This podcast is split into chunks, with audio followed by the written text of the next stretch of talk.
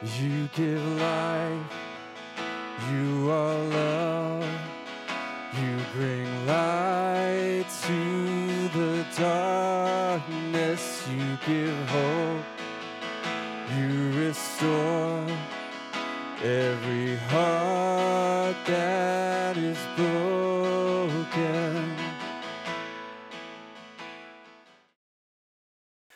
The season of Lent, we, we are working to prepare our hearts for Easter. And for a long time, I felt that uh, in, in, in the types of churches that I have been a part of, we have not always done a great job preparing our heart to truly celebrate what Easter is, is all about. So, we're taking some time to, to think about the story of Easter and to get our hearts ready. And part of that is, is grieving. There's a grieving aspect to the Lent season as we think about what Christ is going to go through. And as we're preparing our hearts and thinking of different ways to kind of think through the story, we are focusing on the, uh, the Bad Boys of Easter, is the name of the, the series that I'm doing. We're looking at four different villains who all contributed to the death of Christ. And each one, each bad boy of Easter, represents a different way of relating to Jesus. So, as we, as we look at these different characters, each one responds to Christ in a way that we can learn from and in ways that we would not want to uh, emulate. Our first villain was Caiaphas. Caiaphas was uh, the high priest at the time of Christ's death, and he represented a corrupt religion. And, and Caiaphas was flat out opposed to Jesus. That was his way of relating to Christ was nothing but opposition. Today, we're going to consider the story of Herod Antipas. Caiaphas represented corrupt religion, Herod Antipas represents political corruption. Both of them came to power through family connections. Caiaphas married into religious power, Herod Antipas was born into political power. Of the two, Caiaphas was the stronger leader. Herod Antipas comes across as kind of privileged and, and inept. Um, the family of Herod, what gets complicated in the Gospels is there are actually six different Herods mentioned. And many times we confuse the Herod who was present at the birth of Christ and the Herod who was present when Christ is, is tried and before he is crucified. So I want to introduce, I want to talk a little bit first about Herod the Great. Herod the Great is, is not the villain in today's story, but it helps to know a little bit about him. This is the Herod of the Nativity story. Uh, artists have been pretty hard on Herod the Great. And here's this is an even less flattering picture of, of Herod the Great. Um, but here's what he here's what he really looked like.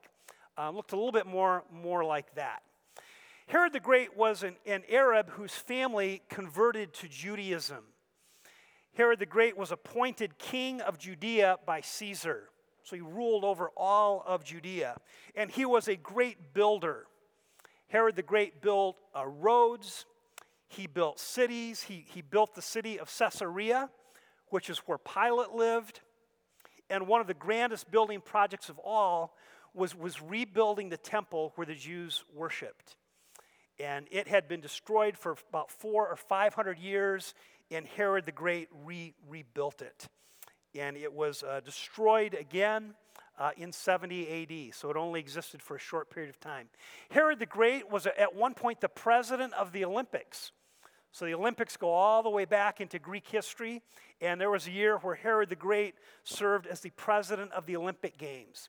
He had 10 wives and 14 uh, children. And as he aged, he became increasingly paranoid. He killed uh, Miriam, the love of, her, of his life, her two sons, her brother, her grandfather, and her mother because he feared that one of them, one of the sons, might uh, replace him as king. There was a saying at the day that it is better to be Herod's sow than his son because his pigs had a longer lifespan than his, his sons. It was during the last phase of Herod the Great's life that he ordered the slaughter of the innocents in the Nativity story, an attempt to kill Jesus, whom the wise man had referred to as a king. Herod the Great died shortly after the birth of Christ, and it was his death that prompted Joseph and Mary to move from Egypt back to Nazareth.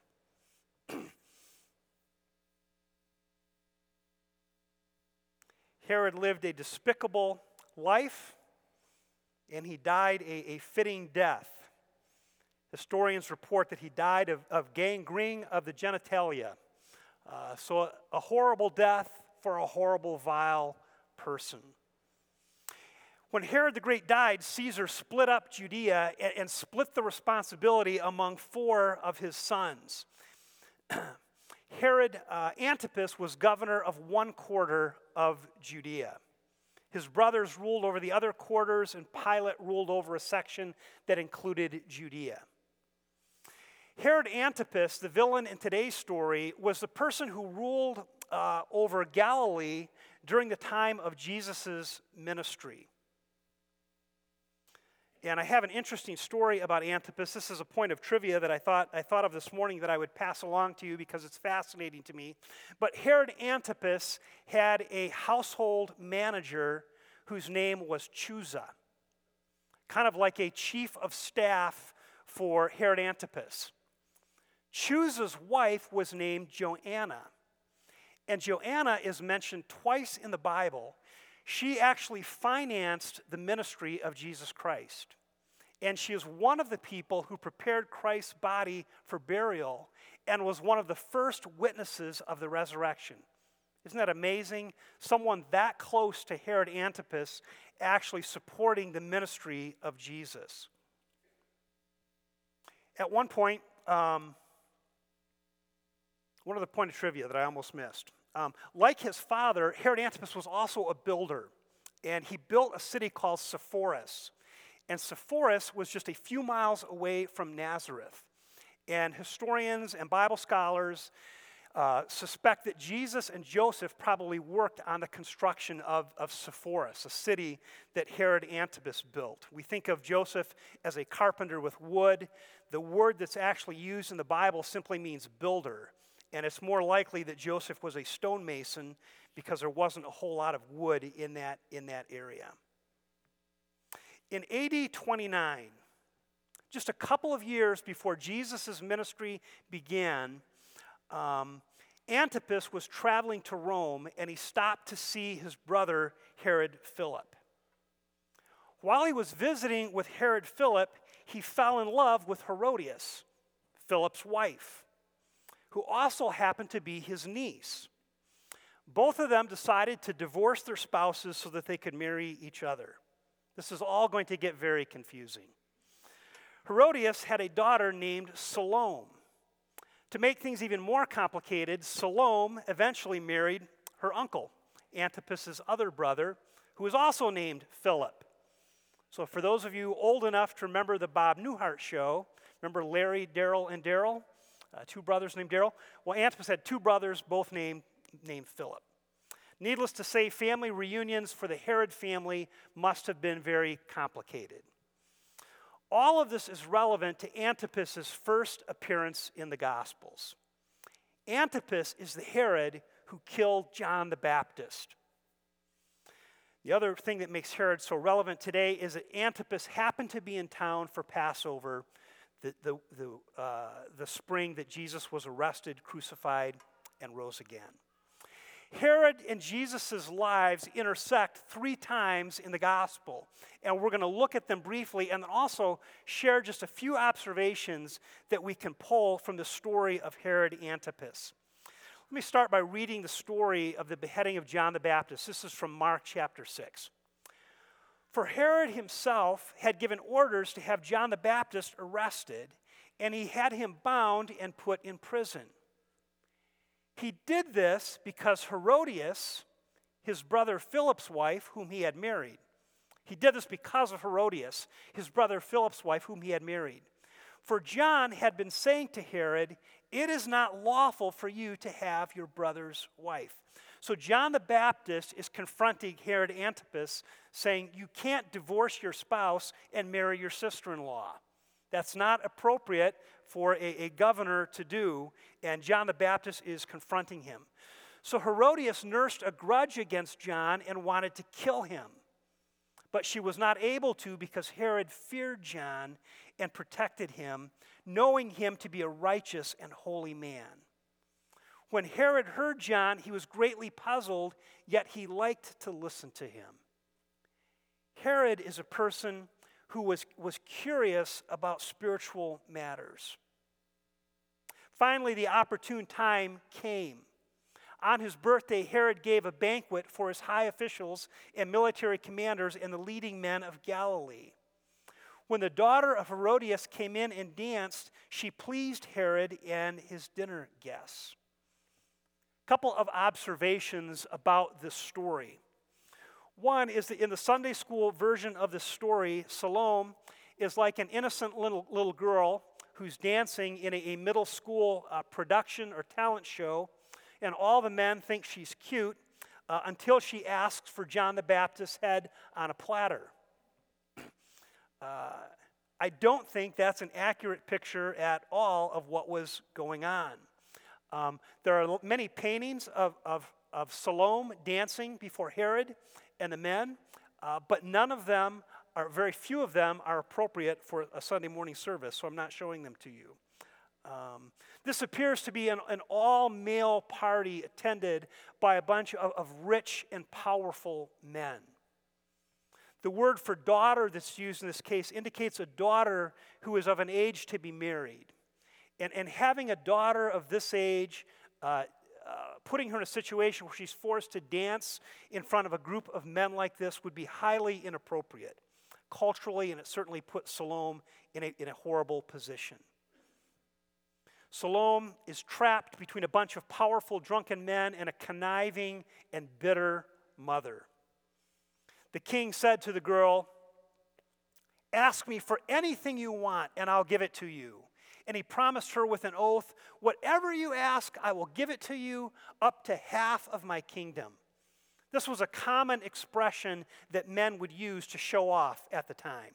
He's not speaking literally, he didn't really have a kingdom to give, um, but it's a way of bragging about his generosity and his power. Salome doesn't know quite what to do, so she goes out and says to her mother, What shall I ask for? And Herodias replies, The head of John the Baptist. At once the girl hurried into the king with the request, I want you to give me right now the head of John the Baptist on a platter. The king was greatly distressed, but because of his oaths and because of his dinner guests, he did not want to refuse her. So he immediately sent an executioner with orders to bring John's head. The man went, beheaded John in prison, and brought back his head on a platter. He presented it to the girl, and she gave it to her mother. On hearing of this, John's disciples came and took his body and laid it in a tomb.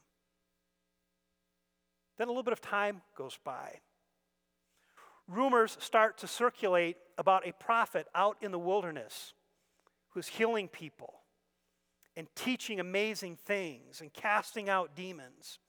And Antipas, a suspicious man that he is, hears about it and he's scared. He's afraid that John the Baptist has risen from the dead. Then, reading along in the Gospel of Luke, it says, Now Herod the Tetrarch heard about all that was going on, and he was perplexed, because some were saying that John had been raised from the dead others that Elijah had appeared, and still others that one of the prophets of long ago had come back to life. But Herod said, I beheaded John. Who then is this that I hear such things about? And he tried to see him. Again, Antipas demonstrates that he is a man of spiritual curiosity. He's interested in these stories about Jesus who's out in the wilderness teaching and performing miracles.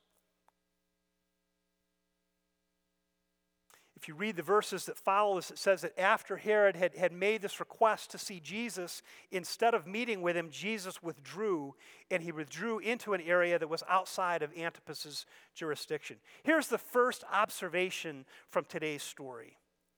Some practical things that we can glean from the story of these interactions between Antipas and Jesus. The first is that curiosity about Jesus is a first step in conversion. The, the, the initial step in responding to Christ is merely being curious about him. But something pricks a person's interest and they want to know more, and that's a starting point in the process of entering a relationship with Christ. The second incident that occurs where, where Jesus and Antipas' life intersect occurs when Jesus is on the way to Jerusalem. This is that time between the resurrection of Lazarus, which was a few months before the crucifixion. And, and, Jesus hears of a plot to take his life. He takes off and he hides in the desert area uh, outside of Jerusalem. And he's out in that area and he begins to make his way toward Jerusalem for Passover. He's probably in an area called Perea. It says at that time, some Pharisees came to Jesus and said to him, leave this place and go somewhere else because Herod Antipas wants to kill you. There are a number of things that may be going on here. It's possible that Antipas uh, heard that Jesus was in the area and he was angry that Jesus had avoided him. It's also possible that the Pharisees just kind of made this up. It's highly unlikely, extremely unlikely, that the Pharisees were trying to help Jesus out here. Um, that's definitely not what's going on. Um, they may have been trying to scare Jesus out of the area. Uh, it's also possible that they disliked Antipas even more than they disliked Jesus. But here is Jesus' reply. He says, Go tell that fox that I will keep on dri- driving out demons and healing people today and tomorrow, and on the third day I will reach my goal. This incident happens three days before Palm Sunday when Jesus has his triumphal entry uh, into Jerusalem. We tend to read personality traits into animals, don't we? If we call someone a, a lion, uh, that's kind of taken as a, a compliment. We're, we're complimenting them on their, their power or something to that effect. If we call them a snake or a dog, it's an insult. Our understanding of the fox is shaped by fairy tales. When we hear of a fox, we think of someone who is perhaps cunning, uh, someone who is sly. Some of the fairy tales present fox as greedy, uh, possibly dangerous or devious. But there is another meaning in the Greek and Hebrew that English speaking people miss. There's something else going on in this insult that we, we tend to read Grimm's fairy tales into it. Um, but back at that time, there was a contrast made between lions and fox. To call someone a lion was to refer to them as someone who is mighty and fearsome. To call someone a fox was to refer to them as a person who is insignificant and cowardly. What happens when you, have any of you run into a fox? I actually ran into a fox this last week. I hardly ever see them, but I was out behind our house and I was going for a walk and I saw a fox. And the fox did what fox always do. Have any of you ever been attacked by a fox? No. When you see a fox, they turn and they run as fast as they can. Fox are, are cowardly. So when Jesus calls Herod a fox, he is not complimenting him on being cunning, but he is basically saying something that's more like uh, a term that we would use is maybe a, a peon. Someone who thinks they are powerful, but they're not. They think they are big, but they are small. They think they are courageous, but they are cowards. So Jesus is confronting Herod Antipas in a way that is, is um, uh, not too flattering. Reading ahead in the passage, Jesus says, In any case, I must keep going today and tomorrow and the next day. For surely no prophet can die outside of Jerusalem.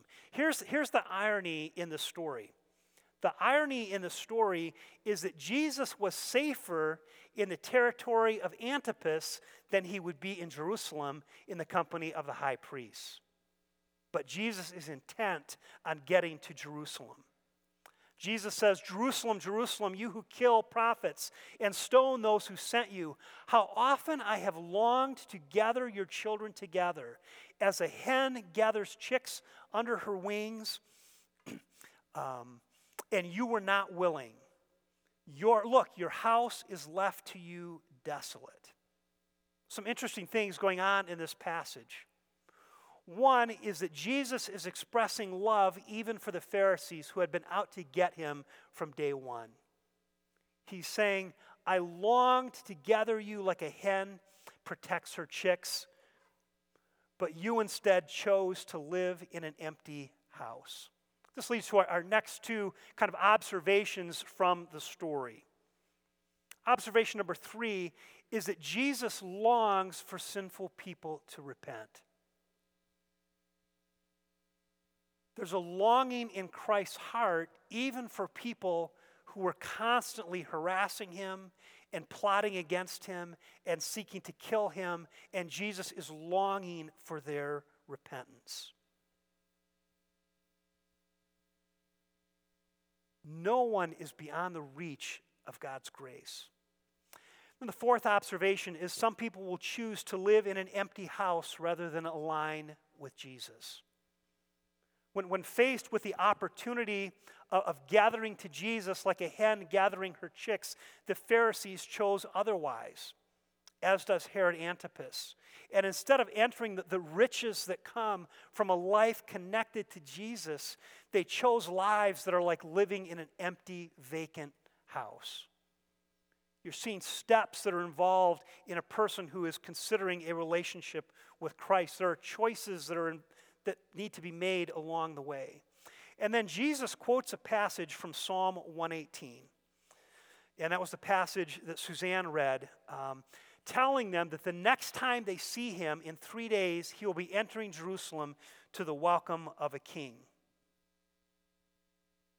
This passage that I'm going to read is actually a cry that was heard on Palm Sunday. So, it's Jesus, three days later, when Jesus was entering Jerusalem, the crowds were calling out this line from Psalm 118. Jesus says, I tell you, you will not see me again until you say, Blessed is he who comes in the name of the Lord. Jesus only quoted the first half of the verse because the Pharisees would have known the second part. This is a song that they would have sung every year at Passover time. The entire passage reads Blessed is he who comes in the name of the Lord. From the house of the Lord we bless you. Again, an invitation to enter the house of the Lord and the blessings that come with it. Those are Jesus' first two encounters with Herod Antipas. The final account, encounter occurs early on the morning of the day of the crucifixion.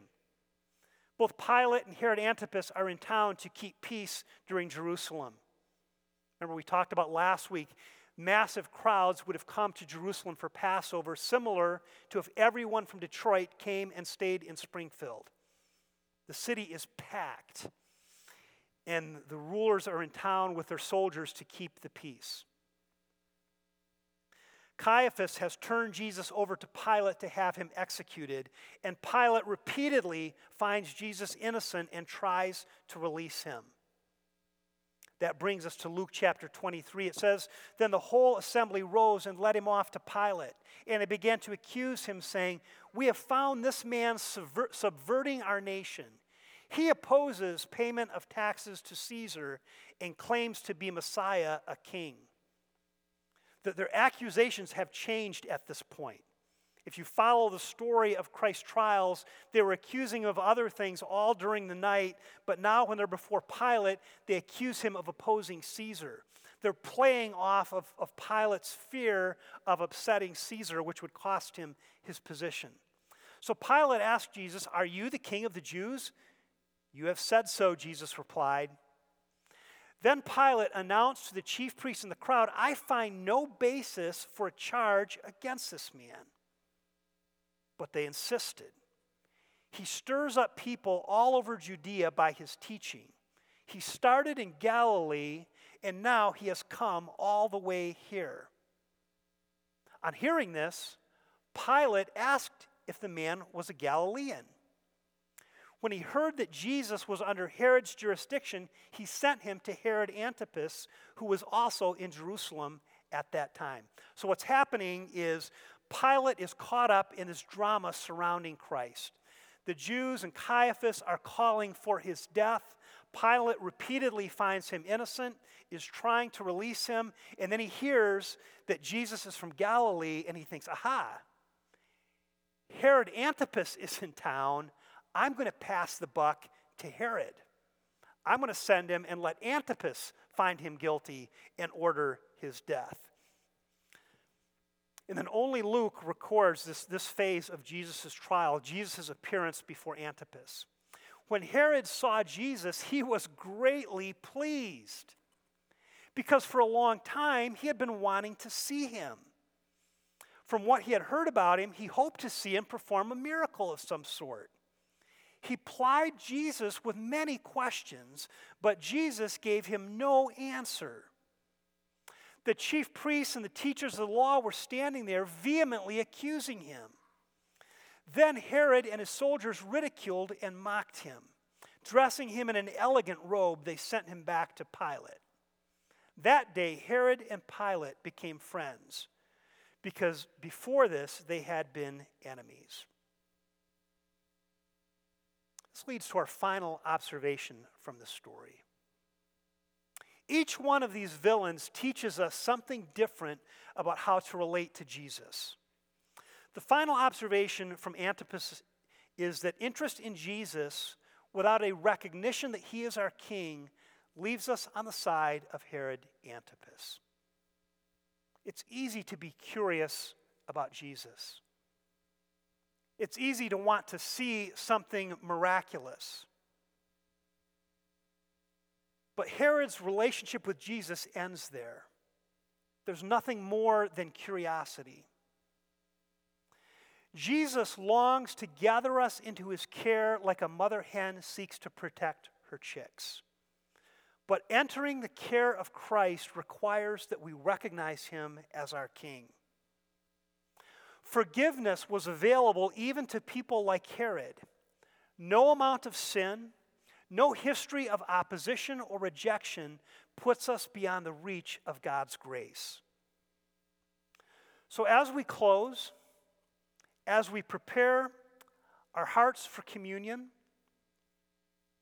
I ask a question Where are you with Jesus? Caiaphas finished his life in opposition to Jesus. Herod finishes his life amused and curious about Jesus, but still in a state of unbelief.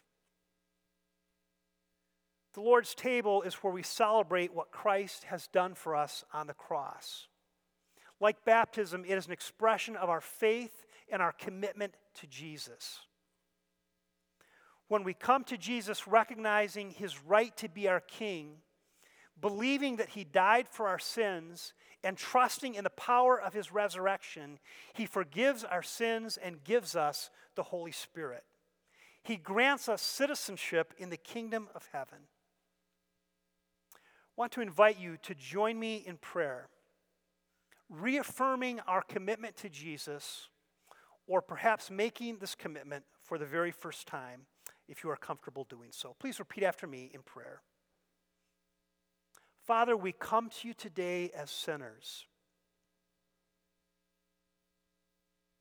We have sinned by doing things we shouldn't. We have sinned by failing to do things we should. We have sinned by unbelief and by rejecting your authority as our king. But today we recognize you as our King. We repent of our sins. We declare with our mouths, Jesus is Lord. and we believe in our hearts that you raised him from the dead. Help us to submit to your authority as our King and to do the work of the kingdom. Amen. High King of heaven, my victory